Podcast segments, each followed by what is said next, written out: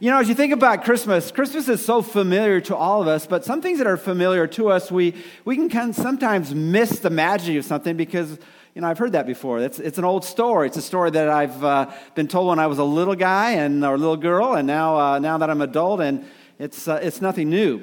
But sometimes when you take a step back, and we were talking on staff just recently as uh, some new people had come uh, last, uh, last year to Christmas Eve services or, or Christmas. Um, uh, Sunday. And one of the things they were talking about, the Advent, and after it was all over, they said, what, what's, what's the deal with Advent? You know, Advent is a word that talks about coming or arrival, and, and we need to look at it in two different ways. One is that there was that first arrival, and those who were in Israel that day who had been well versed in the Old Testament, they had, they had heard the promises of, of God sending someone to, to rescue them. And so they were looking for the arrival or the coming or the advent of the promised Messiah. And as uh, we look at now, we don't look forward to him coming the first time. We look back at when he came the first time. But there are people in Israel, and we had a team of people, a group of people, uh, almost 40 of us that went to Israel. And there, there are some people still in Israel that are looking for the Messiah to come the first time. Because they're not quite convinced that Christmas story is the story of the Messiah really arriving on the scene, that promised one. And so this morning, what we want to do, we want to look back at some things that uh, maybe you've heard about in the past and, and really ask the question what's up with uh, we, we wanted to talk a little about today what's up with Advent. It's about looking at who came on that first Christmas. He's the full expression of who God is, He's the Word. He's the unique one, the only begotten. He is the one full of grace, completely full of grace and, and truth. Uh, and sometimes when we look at the Advent, we look at not the giver, but the gifts. And on the back of your bulletin, it talks about the traditional way to look at the Advent. What, is, what does God promise to give us because He sent Jesus here? He's promised to give us hope. In the midst of a world that sometimes we're looking in despair because everything seems to be going wrong rather than going right, um, we need some hope that there, there is some light at the end of the tunnel. And then sometimes when we think about things going wrong on, in our own life, we, we need some peace, don't we? Because we're, we're experiencing conflict and we're filled with anxiety and worry. And we need to recognize that Jesus came in a world filled with conflict, that he came to say, I'm coming to give you peace. But in the midst of that, not only do we want to have uh, our issues dealt with, but we want to experience life to its fullest. And Jesus, when he came, he, he announced that he came to give us joy, fullness of joy. But that's all surrounded with the, the, the truth that, that Jesus came because he loves us. So hopefully this Christmas, you, are you're, uh, you're dealing with a story that's familiar to you, but in the midst of maybe look at some of the detail, you can understand more completely what it's all really all about. It's about the Messiah arriving on the scene to give us his gifts, but to, for us to recognize who he is. But I want to look at some other things. Sometimes we look at uh, Christmas and we're not really sure about some of the other things. What's, what's, what's the deal or what's up with the shepherds? What's up with the star? You know, what, what's up with uh, Herod, all the things he was doing that, in that particular day? But sometimes we might ask the question, that's what we're asking today what's up with the Magi? Now, I think it was uh, last week when, when Matt was sharing some announcements, he said, What's up with the Magi? It sounds like something out of a Seinfeld episode. Remember that uh, Seinfeld? One of the familiar things that he would say, What's, what's the deal with, right? Remember that? Uh, if you do some research on that, interesting, it wasn't used as often as we think it was, but the times it was, it was fairly memorable. What's, what's the deal? I don't know if you remember this. What's the deal with coffee? Particularly, what's the deal with decaf coffee? I mean, how, how do they get the caffeine out of coffee? And then after they get the caffeine out, what do they, what do, they do with it? And Jerry very profoundly says, I don't know. I don't know. And then uh, one of the persons came up to him and said, what, what's, uh, what's, what's the deal with Aquaman? Now, Aquaman, can he, can he really only swim in the water, but can he do something on the land? And, and Jerry goes, I don't know. And, and then one that I, I particularly like, particularly as I'm thinking about, uh, you know, all those years I was in school. What, you know, what's, what's the deal with homework? And the question is, I mean, they don't send you home to work on your home, do they? So why would they call it homework? But actually, yesterday we had some family together up on Lake Arrowhead, and, and uh, we had, uh, sometimes we get everybody together, the meals get bigger. Have you noticed that? And so he said, maybe we can just eliminate one. And so we had this huge breakfast, and when you have a breakfast that's a little bit later in the day, you call it a what? Brunch. And so the, the what's the deal question is, what's the deal with brunch? And that was in one of the episodes. And I had tried to explain this to uh, actually Hannah. She was asking, what's, what's, What happened? Because we were having the next big meal, and I said, Well, it's dinner. She says, No, it's not dinner. We haven't had lunch yet. And, and so I said, Well, we just had brunch. Okay, well, brunch is the combination of breakfast and lunch. And so if you have a combination of a lunch and dinner, isn't there a name for that?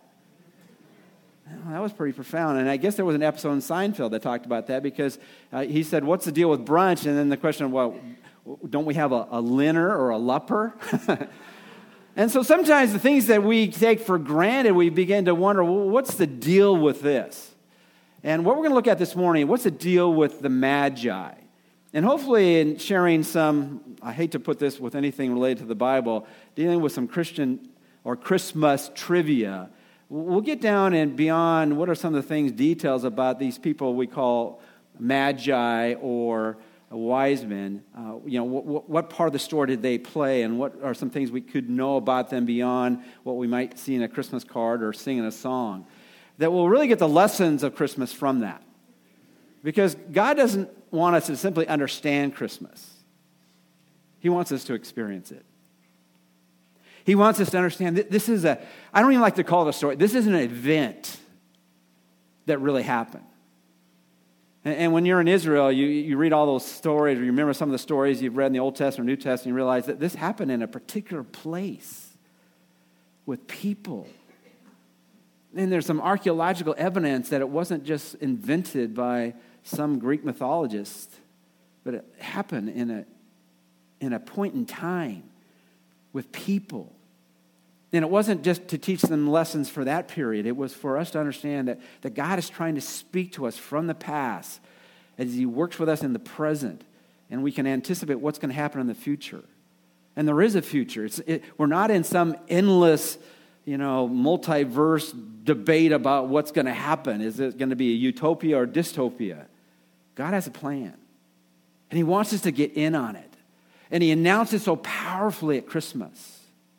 But the story of Jesus, of course, did not stay in the cradle, and it, it, went to the cross. And so, as we think about it, God brought this all together in the appointed time that we would take notice. And that this message could powerfully go throughout the world because the Roman Empire had brought relative peace politically. And it built all those roads so the, the message or the travel or the, the trade could happen. But Unbeknownst to them, it was so that the gospel, the message about Jesus, the good news about Jesus, could be spread everywhere. So, what's up with the Magi, or, or what's the deal, or who were they? And I'm going to try to answer just some simple questions, you know, the kind of the who, the, the when, and the how, and the what.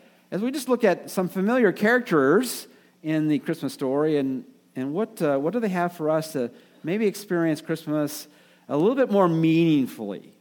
You know, we talk about have a Merry Christmas. And I think that way to have a Merry Christmas is to have a meaningful Christmas.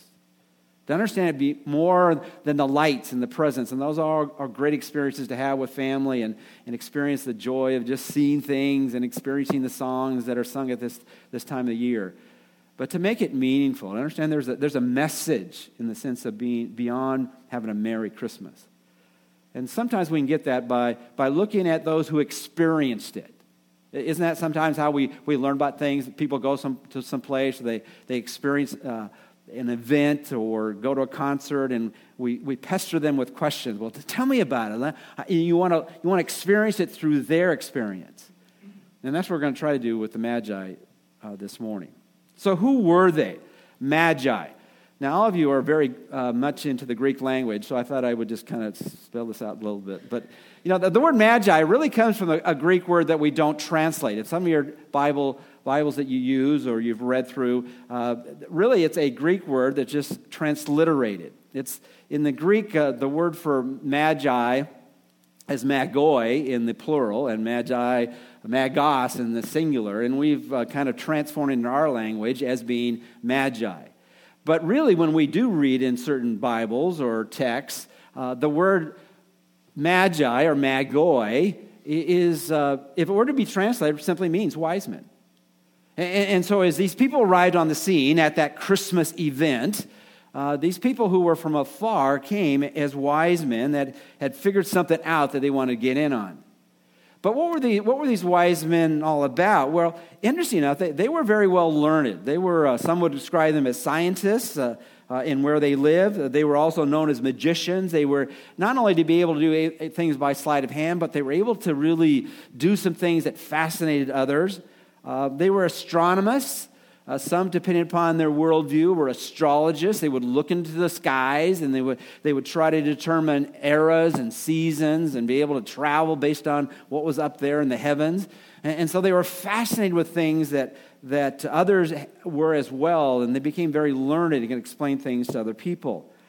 But to go on another step, and particularly as we think about why we're here, we're, we're talking about spiritual things, uh, how did they look at things beyond them? They, they were not uh, what we would classically call atheists or agnostics. They, they believed there was a God. And in that day, as well as in our day as well, there are some people who, who don't believe in God and some people who do believe in God. And some people who do believe in God believe there are many gods out there. In fact, they look at all parts of creation and they might uh, name a God for the moon or for the sun or for the, the certain parts of the weather or whatever it might be. Uh, but the, these, and particularly these magi, these wise men, came from a place in which they had become monotheists, which simply means this they believed there was a God and there is a God, but this is, there was a one God. There was a supreme being that, that brought all this into existence. Which is a good place to be because if, you're, if you're, you have multiple gods and somehow you got to defend your faith or explain your faith with multiple deities out there. And we're really convinced that there really is only one God, and that one God has revealed himself. And so this is where they were coming from. But where were they from? Uh, and what was their nationalities? Well, they have a history, but they were now part of what you would call the Parthian Empire. Now, again, I'm, I'm not a particularly avid historian, but as you look at uh, that period of time, we, we all know that as Jesus was birthed and the event. He was born in the nation of Israel. But Israel was under uh, the rule of who? Rome. And normally, when we think about that, that Rome had really conquered the entire world. But though it had conquered the, most of the world, there were still spots where they had not taken over. And there was another primary empire that was close to them. It was the Parthian Empire. Now, we probably know more of it about because there was the, the, the empire of Persia. And so they were far from the east in this empire that was in some ways a rival to even Rome. Israel would be considered a, a minor nation to them, but, but these wise men, these magi, were coming from there. They not only had civic responsibilities, they had leadership, those who were in positions of power, uh, but they were also very religious. They were known also as priests of of their particular uh, bent toward believing in a supreme being. There's a lot of debate in terms of what God they believed in. One name I came, Ahura Mazda. And that's the only time I'm going to pronounce it because I have no idea that's the, if that's the way, right way to pronounce it. But Zoroaster was one of their high priests, and, and he kind of bent them toward believing in that one God that he had named. Uh, but they were also known as interpreters. Interpreters, in the sense, as they, as they thought about life, and as, as people had experiences in life, they, they try to bring rationality or reason or explanation of what they're going through. I think everyone wants that in life, don't you? As, as life happens, and, and we're having all kinds of things happen in our nation today, would you agree? I mean, it is just, it, it is hard to explain all that's going on in our culture today in every, in every dimension. And this is what part of their role was to try to make sense of things that did not make sense. And we are in a rapidly changing society. And that's what, that's what the Magi were all about. But what I want to talk about a little bit is sometimes when we think about the Magi or the wise men, uh, we will sing songs about them. We three what? Kings of Orient are. But I want to submit to you that if we were really to, to sing that song a little bit more correctly or accurately, we would say it this way We three kingmakers of Orient are. They weren't in that position of being the, the power people of the day, but they were, the, they were behi- the people of power behind the scene. They were the ones who would influence, who would come to that next position of being in control of the, of the empire. And as we think about that, this is one of the reasons, as we'll see in a moment, when we look at the, the major account of the Magi arriving on the scene before Herod, uh, there was a response by Herod. And the response was one that he, he, was, he was bothered, he was upset by them. And the reason was because they were a threat to his power base. They might not have been kings, but they were king makers, and they're wondering what he, they were going to do in, in relationship to his power. The other thing I want to make, and this is very simple, they, they were Gentiles. Now, for the longest period of time, when I was in church and reading the Bible, I'd read that word Gentiles. I go, what in the world does that mean? The, the word Gentiles, in terms of our understanding, is very simply. All, in the Bible, when you hear or read the word Gentile, all it means is these people aren't Jewish. And this is significant as we think about the story of Christmas and, this, and the part that the Gentiles played, uh, that, that the Magi played, is, is that, that they were Gentiles, meaning they were non Jewish, is the, the message of Christmas is, is, that God is no longer narrowing how he is specifically working with people uh, through the Jewish nation. Now, he still has a plan for them, he, he's still using them in a unique way. But now the message is for everyone directly.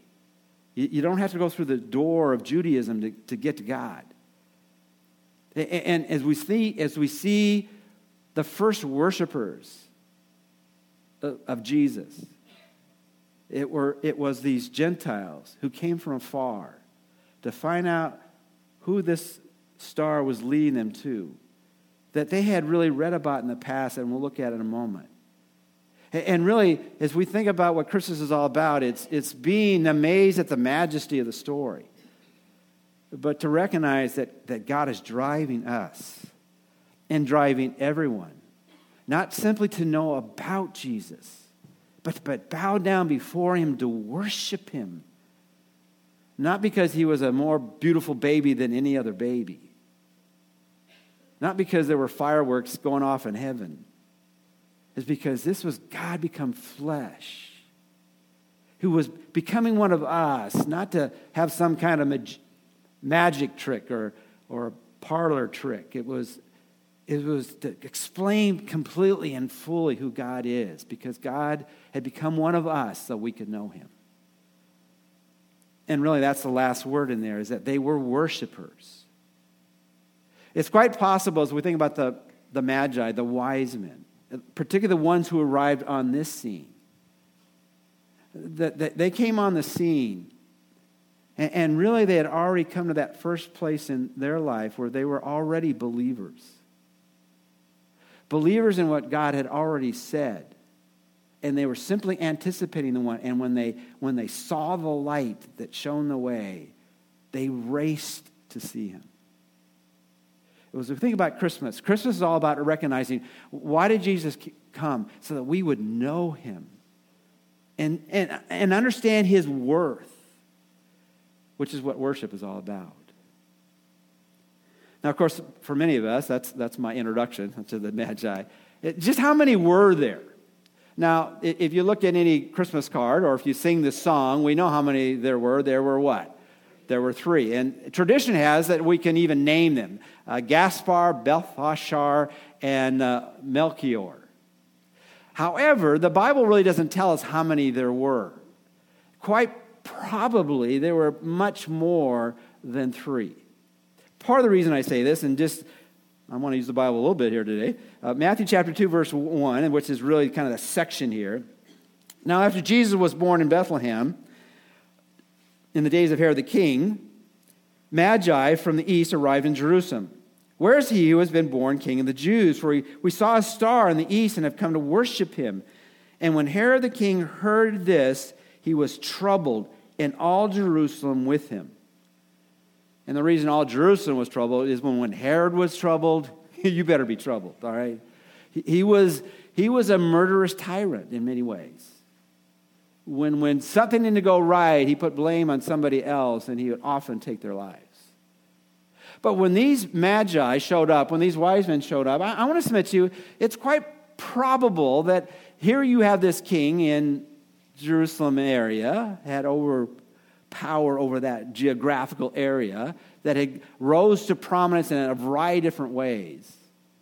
There was really no threat to his, his throne right then. But when these kingmakers, these wise men showed up, he was, he was troubled. I want to submit to you, they probably wouldn't have been troubled if only three of them had shown up. And much what I read about, there, there are many who are convinced that, it, that there was a, a cavalry of wise men that showed up that day. There were many that, that rode on horseback. In fact, that would now take away one of our other pictures of the Magi. They might not have come on camels. We got a chance to ride camels in, in, uh, in Israel, and we thought we were Magi, but maybe they were riding horses, all right? There were many that showed up, and they showed up in power, or at least a threat to the throne. In reality, that's often what happens at Christmas as well. There, there, there, is, there is an invitation to know this, this God who announces his love, who wants to give us that peace and experience his joy and be, fill our lives with hope. But there is a challenge, isn't there? Because what he's asking for us is, is to bow down and recognize that he, that he is Lord, that, that he is our maker, and he's the one who should direct our lives. And, and Herod was threatened by that. He didn't, he didn't want someone to take his throne. But we need to recognize when we really experience Christmas, that's what we do. We, we open up our chest and we look at the throne that's in our heart. And we say, if we really understand who Jesus is, we invite him into our life to, to save us, but to now lead us and direct us. And Herod wanted none of that. And these men who showed up, probably more than three, probably a cavalry of them, was a threat to what Herod saw himself as the leader of everyone around him, and he, had, he wanted no one to take charge of his life. Now, as you think about that, how, how, did they, how did they even, even think about going from a distance from the east to come all the way to Jerusalem? Why, why would they make this, this trip? Well, it's quite probable, and we know that it is a, a biblical account, that they had been influenced by a prophet in the Old Testament. And this prophet's name is, is Daniel. And just looking at one passage, though we could look at uh, a couple there. In, in, Daniel chapter 2, we, we have Daniel. If you know the story at all, if you don't, that's all right. I'll give you a little bit of a word's eye view of that. Daniel was, was captured from Jerusalem by the Babylonian Empire. And, and when that happened, uh, they, they did everything to, to change who he was. I mean, they, they, they changed his name, they tried to change his diet, they uh, probably made him a eunuch, they, they, they tried to change his religion, probably his language as well. Everything was supposed to be, they'd taken him from not only his homeland, but from his family. And you think if there's, if there's anyone who's going to be indoctrinated at a young age, it would be a person like Daniel. But somehow Daniel, in, in a, at a younger age, had come into a real relationship with the living God. And that's part of the good news of Christmas as well. Christmas is for every age. Then, uh, Lord willing, we're going to have some children come up here and sing for us uh, this morning. And, and, as we think about them, we, we need to understand that even though their faith might be at a young age, it can be a real faith because they understand who this Christmas is all about. It's, it's about Jesus coming for us. And, and so in Daniel chapter, uh, chapter 2, we, we have this uh, statement about uh, Daniel. And uh, let me just read to you, just real briefly on this, and then we'll, then we'll move on. In Daniel chapter 2, verse 48, we have Daniel arriving on the scene, and, and uh, the king's in trouble, and he needs some help. And Daniel, he, he, he solves the problem. We won't go any longer than that. But in Daniel chapter 9, chapter 2, verse 48, uh, then the king promoted Daniel and gave him many great gifts, and he made him ruler over the whole province of Babylon and chief prefect or leader over all the wise men of Babylon. So here, here this uh, little Jewish boy, we don't know particularly what age he was, but he, he arrived on the scene of Babylon, and he was just going to be the servant of the king. But he prophetically and wisely was able to deal with Nebuchadnezzar's problem, who was the, the, the supreme ruler that day. And when that happened, the reward for that, he said, Look, you know all these other wise men who couldn't do what you could do? You're now going to be in charge of them. And, and Daniel was, was, uh, was a man that, he, that followed after God. And, and as we follow after God and we understand who God is, not only do, do we believe it, and not only do we want to live it out, not only do we want to experience fully, we want to share that with, with others. And I'm sure Daniel began to doctrin- indoctrinate those who were trying to indoctrinate them, him. I'm sure Daniel was trying to, to, to change minds and hearts as he told them the truth. And there are a variety of passages in Daniel that kind of speak, particularly in Daniel chapter 9, about the one who was to come and even the time frame that was to happen. And, and so, as they had read that over centuries, they began to recognize that, that Daniel had talked about this promised one, this prince that was to arrive on the scene. And so they were eager to see when that began to happen that they wanted to travel where that would to be. In, in Numbers chapter 24, verse 17, there, there's a prophecy by Balaam, who, who was actually not the best of prophets in terms of, of what he wanted to do to Israel, but he talked about a star that would arise. And when that happened, they began to put the things together and say, We want to be where we really believe that, that God will visit this planet. And we want to come and, and not just to, to see, uh, be curious about what's happening, but we want to come and worship Him. Which really speaks about they were students of Scripture. And you can look up those other passages if you want to later on. But they, they, they came because God had spoken into their lives in the past. And they're being ready for what God was doing in the present and they're putting confidence in Him for their future. And it really, isn't that what life's all about? That, that God wants us to learn from what He has done in the past. Christmas has already happened, in case you haven't figured that out. You know, we're not, we're not looking for Christmas to happen on December 25th. But it has happened. And because it has happened, and we're convinced, as we heard this morning, that it's the truth. And if we put our confidence in the one who said, I'm the way, the truth, and the life, we can enter into a relationship with Him right now. And, and we enter into a relationship because what He's done in the past, we can now live for Him right now in the present, and we can have confidence in the future that our future is settled. We've had people in our own church just recently pass away.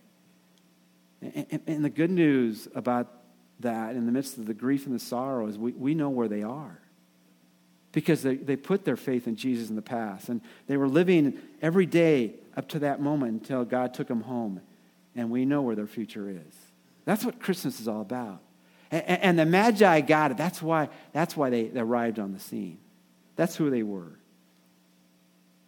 But when did they come? And here, here I'll go a lot quicker, right? When did they come? Can I just say they came at the right time. They came at the appointed time. Galatians 4 4 said that's when Jesus came at the right time, at the appointed time, and that's when they came. Uh, exactly when did they come? Well, they probably came around December 25th, but they didn't arrive at the birth of Jesus. And, and we know that for a variety of different reasons. Um, because they really came to celebrate Jesus. They weren't right there to see the birth, him coming out of the birth canal. They came to see the, the promised one. And, and we know that he, they, he didn't, they didn't see him at at the birth because they didn't, they didn't come to him you know, outside in the cave uh, where the, there was no room in the inn. They came later on when he was in the house. They came to, uh, to, to uh, Herod and talked about who, who is this one who has come, come to be born. It, it, was already, it had already happened. And some of us, we really fret about, well, did, did Jesus really get born on December 25th? You know the answer to that? We don't know. The, the Bible doesn't give a specific date of when Jesus came. We, we know the time frame because of other things that happened in his life. And the reason he didn't give us the specific date because we didn't need to know. It, it, it, what's the deal with the date? It's not about whether we have it on December 25th, and there's all kinds of reasons why some feel it is on December 25th, some reasons why people don't believe it's on December 25th, that same era time, whether it was months earlier or months later. Some of the problem is, well, would the, would the shepherds have been shepherding the sheep in the cold of night, you know, around wintertime. And I'm thinking, well, what else would you do with those sheep in the cold wintertime? Um, I've been there in January and I've seen in around Bethlehem and I've seen sheep around Bethlehem. There were shepherds there. So, it, but it doesn't really matter what date it happened on. But what really matters is did it happen? And, and the reasons we believe it happened one is all the prophecies that were fulfilled, but also all the lives have been changed because of that singular event that happened where God arrived on the scene.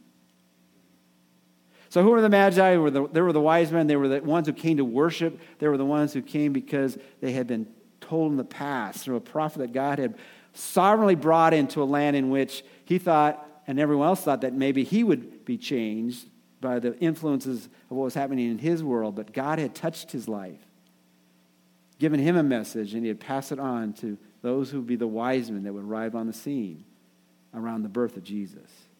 We don't know what date, doesn't really matter, but it matters that it happened. Well, how did they come? And here, real quickly, we need to recognize they came from a great distance. I mentioned it, they weren't in the Roman Empire, they were in the Parthian Empire. They were from the east. Most estimates is they, they took a 800 or 900 mile trek in Jerusalem. Now, about how many, how many have ever uh, rode on a horse? Okay. Now, most of when we ride on a horse, about how long do we ride? And usually it's on a trail run, right? It's a half hour, maybe an hour. Now, I know Jack, he, he, he used to work with horses all the time. But, but you know, if you're going to go on an 800 or 900 mile horse ride, you better be ready for that, right? I don't care how good you're at. You're going to be a little sore at the end of that race, right? Or yeah, that race, out of that run. And we need to recognize that as we think about how did they come, they came at great distance. And you could say at great cost. This isn't, I'm going to go to the, the Rose Parade this year. I'm going to drive 30 miles, uh, an hour down the, well, depending what time you go in the morning, down to, the, to Pasadena. This was, this was not just an idle trek. 800 or 900 miles from where they live. Obviously, it would take great courage I mean, they're going to lands probably they had never been before. They're going from one empire into another empire, from the Parthian Empire to the Roman Empire. They probably were not too surprised that even when they showed up, because they had heard the stories about Herod, that he was, he was troubled by them, and even though they might have come in force, they recognized no matter how you counted the numbers, they were, they were in the minority, not the majority. Herod could bring many more troops than they could probably in terms of the, the group that came. So they came at great cost, they came at great distance, they came at great courage, but we also know they came bearing what? Great gifts. And we could spend a whole sermon on this, and I've already used all my time, so I'm not going to do that. But we, are all pretty familiar with what, he, what they brought. They, they brought gold and, and frankincense and, and myrrh. Now, for most of us, we, we got a, a, little of an idea what gold is, right? Raise your hand if you know what gold is, right? It's, it's, a, it's, a, it's a precious metal. It's, it's things you make rings out of and, and um, earrings and necklaces, and it, it's, it's pretty valuable. It used to be that all of uh, all the world was, was based on the gold standard. I mean, what what's the basis for the value of the, the money you print? And as we think about what, why, why would you bring gold to a, a little baby? Because somehow you look at the baby unlike any other baby. And they, they recognize the significance of this one who, whom they traveled a great distance to see. But not only to see, but to worship. And why did they worship him? Because they believed in who he was. He was the promised one who was to come. In the scriptures, you think about gold, it's, gold was worthy of the position as king. And, and so they, they gave a, a gift worthy of someone who to be the ruler. When Jesus comes again, the Bible describes he's going to be a King of kings and Lord of lords. He came in his humility the first time, but he's coming in his power and all his royalty on display. And they recognize that at his first coming. And, and then you see the gift of frankincense. Now, frankincense, again, most of us, I, you know, unless I read about it, I don't know anything about frankincense. But basically, it was a, a resin in which you would make uh, perfume. It could also be used in medicinal purposes. It, it was used in a special way uh, uh, with a particular group of people, frankincense. It was, it was used in the priesthood of, of Israel in many places as well that that had a religious background.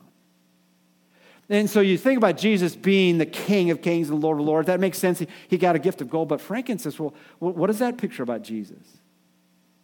The Bible pictures Jesus as the high priest. Now, in our tradition, you would never come up to me, or, I mean, you shouldn't come up to me and, and say, well, how you doing, Priest Mike? You know, um, you know, I, am I'm, I'm not a priest uh, in the sense of how often we think about that, where, where somehow I'm more special than anybody else. That if, if you really need to get to God, you get to, got to get to me first, and then I talk to God, then I tell you whether God thinks your, your prayer was good enough. You know, that's not, that's not my role. I don't stand be, between you and God. That's basically what a priest did. And the high priest was the one uniquely, unlike all the other priests, would, would stand before God. But when Jesus came, he finally fulfilled all of that, which was a shadow of what was to come, which was the Messiah. That he is the once and for all high priest who stands before us and God. We, we don't pray to any other saints. We don't pray to any other people. You don't, you don't go to any holy man to somehow get your prayers answered quicker or faster or better than somebody else. And, and, and this is not to criticize other traditions. This is simply to say that Jesus is the high priest, which means he is the, the one who can, who can minister and serve you like no other because he is like no other. He is the sweet aroma that goes up to God. He is the one who is the great healer. He is the one who, who solves everything that is wrong in our life. He's the high priest. He's worthy of, of being anointed with frankincense. And then we have myrrh, and myrrh is, again, a, a substance in which things were put together where you would anoint people in a a ceremonial way. And particularly, myrrh was used to, to anoint a prophet who would, who would come. And, and Jesus uniquely is the prophet. I don't have it in your outline this morning, but in Deuteronomy chapter 18, 15, it, it says this that there would be one coming like Moses, would be way beyond Moses because he would be the prophet of God. And uniquely in all the Bible, no one is ever described as someone having all three offices king, high priest, and prophet because that would be reserved only to the one who was to come, the promised one. What is a prophet? A prophet is one who speaks for God, speaks the, the, the words of God, the, the will of God. And, and that's why Jesus came to, to speak the truth, so we could know the one who is the truth. But you know, myrrh was not only used to anoint someone who would take on the role of a prophet, but it would also speak of one who would be anointed at death. And when you think about being a prophet, in many ways, you look back at the Old Testament, there were some amazing men who had that role of being a prophet, and, and, and they, they were powerful people. But you know, even though they were powerful people, it was, it was not really a, a pleasant job. Because they would sometimes say things, often say things that people didn't want to hear. Anybody like to tell people what they don't want to hear? And often when they would say it in a powerful way, there'd come a place in, in, in, their experience of being a prophet is that they would not only shun them, but they would kill them. See, Jesus, as the, the once and for all final prophet, he, he was not only the one who could gather a crowd, and they would, they would be amazed at what he would speak because he, he spoke with authority. He wasn't like people like me, you know, preachers. Sometimes when I'm preaching here, I've told you many times before, I, I, can, I, can, I can recognize sometimes I, I don't stop speaking, but you've already stopped listening, right? they never did that with Jesus. I mean, they always wanted to hear more because he was the prophet, the one who spoke the truth about God because he was God. But like all the other prophets, in fact, the Bible, Jesus even spoke about that God would send forth his son, thinking, well, they, they won't kill my son, but they killed the Son of God. And Jesus willingly gave up his life after speaking the truth about God so that they experience the truth in God. So, who are these magi? They, are amazing men. They, they, were, they were filled with wisdom because they had been grounded in the scriptures. They had, they had listened to Daniel. They had been given the opportunity to, to look at passages that would point about the time in which the Messiah was to come and, and even a star that would arrive on the scene that they would to follow. They, they were a, a group of, of people that would come and, and, and do whatever they could to get to, to find who this promised one was to come. We don't know exactly when they arrived on the scene. It was after the birth of Jesus. They went at great distance, at great cost, bearing great gifts.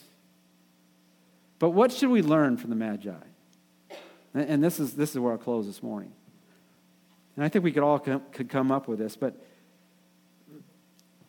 what do we learn about them from that first Christmas? Is they made sacrifices. It, it was not an easy journey to find this one who had been promised centuries in the past that would arrive on the scene that would change literally everything and everyone who put their faith in him. And they did whatever it took to get to him. And that's a question each one of us has to ask. Well, what sacrifices am I willing to make to really have a meaningful Christmas and not just a merry one? Am I willing to wrestle with just who is this Christ in the manger? Who is this one who went from the, the cradle to the cross? Am I willing to give up control of my life to, to, to the one who loves me so much that he died for me? They made sacrifices at Christmas. They searched the scriptures. And maybe you're here this morning, so I, I, need to need, I need to know more. Well, this, is, this is a book filled with truth. And hopefully you got friends or family that, that understand the truth and they can help guide you through. That's why we have a church. You don't come to church just because it's a religious practice. You, you come to church because you want to learn about who Jesus is. They searched the scriptures. And even when you come to know Jesus, you don't stop because I know about Jesus. You want to know him in a, in a deeper way. And so they were students of Scripture. You've probably heard that cliche wise men still seek him. But that's one of the lessons. They sought after Jesus. They, they, they didn't get discouraged by whatever challenges were before them, they, they went after it. And then finally, and this is, this is the passage that really strikes again at their hearts. In Matthew chapter 2, verse 11 and 12. After coming into the house, they saw the child with Mary's mother, and they fell to the ground and worshiped him. Then, opening their treasures, they presented to him the gifts of gold and frankincense and myrrh. What happened when they arrived there? They fell down and saw how much he was worthy to be praised and worshiped. And they committed their lives to him. What is Christmas all about? It's understanding what happened, but then understanding well, what does that mean for you and for me? Are, we willing to follow Jesus no matter what the cost? Are we willing to make sacrifices? Are, we willing to, to wrestle that the scripture paints a clear story of the event? Uh, are we willing to seek Him with all that's in our heart? And then, really, what, what, is, it, what is a true faith? It's, a true faith is surrendering to the truth of whatever you're confident is true. And see, faith is not a leap in the dark, it's a leap into the light. Believing that this is true. That God loved us so much that he sent his only unique Son, that whosoever believes in him should not perish, but have everlasting life. This is, this is what Christmas is for you and for me. To know the one who changes everything. Because he can take whatever's wrong in our life, and we got plenty of wrong things in our life, and he can forgive us for everything that we've done that dishonors him. And then invites us into a loving, ongoing relationship with the God who came for us. I conclude with the so what. Are you going to be wise this Christmas?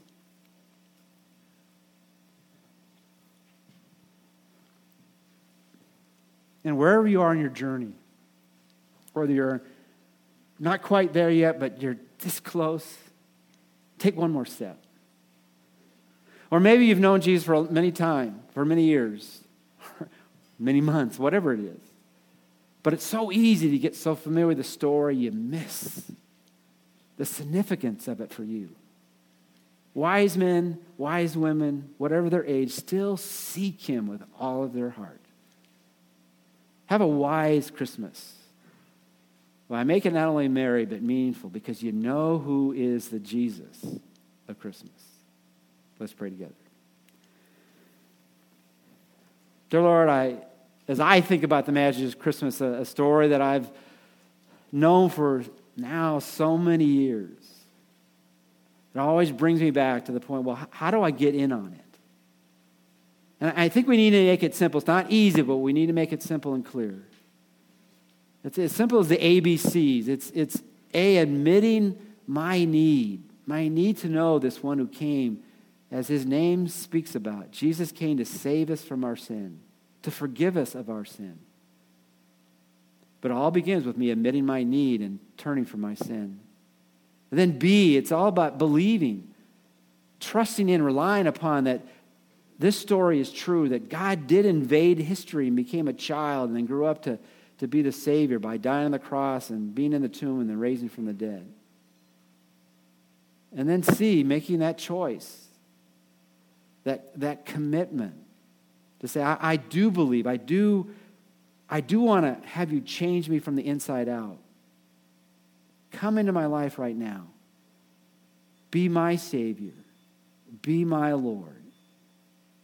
I want to know the true Christ of Christmas by following him. And when we do that, then everything changes because we put our trust in him. And we praise in Jesus' name. Amen.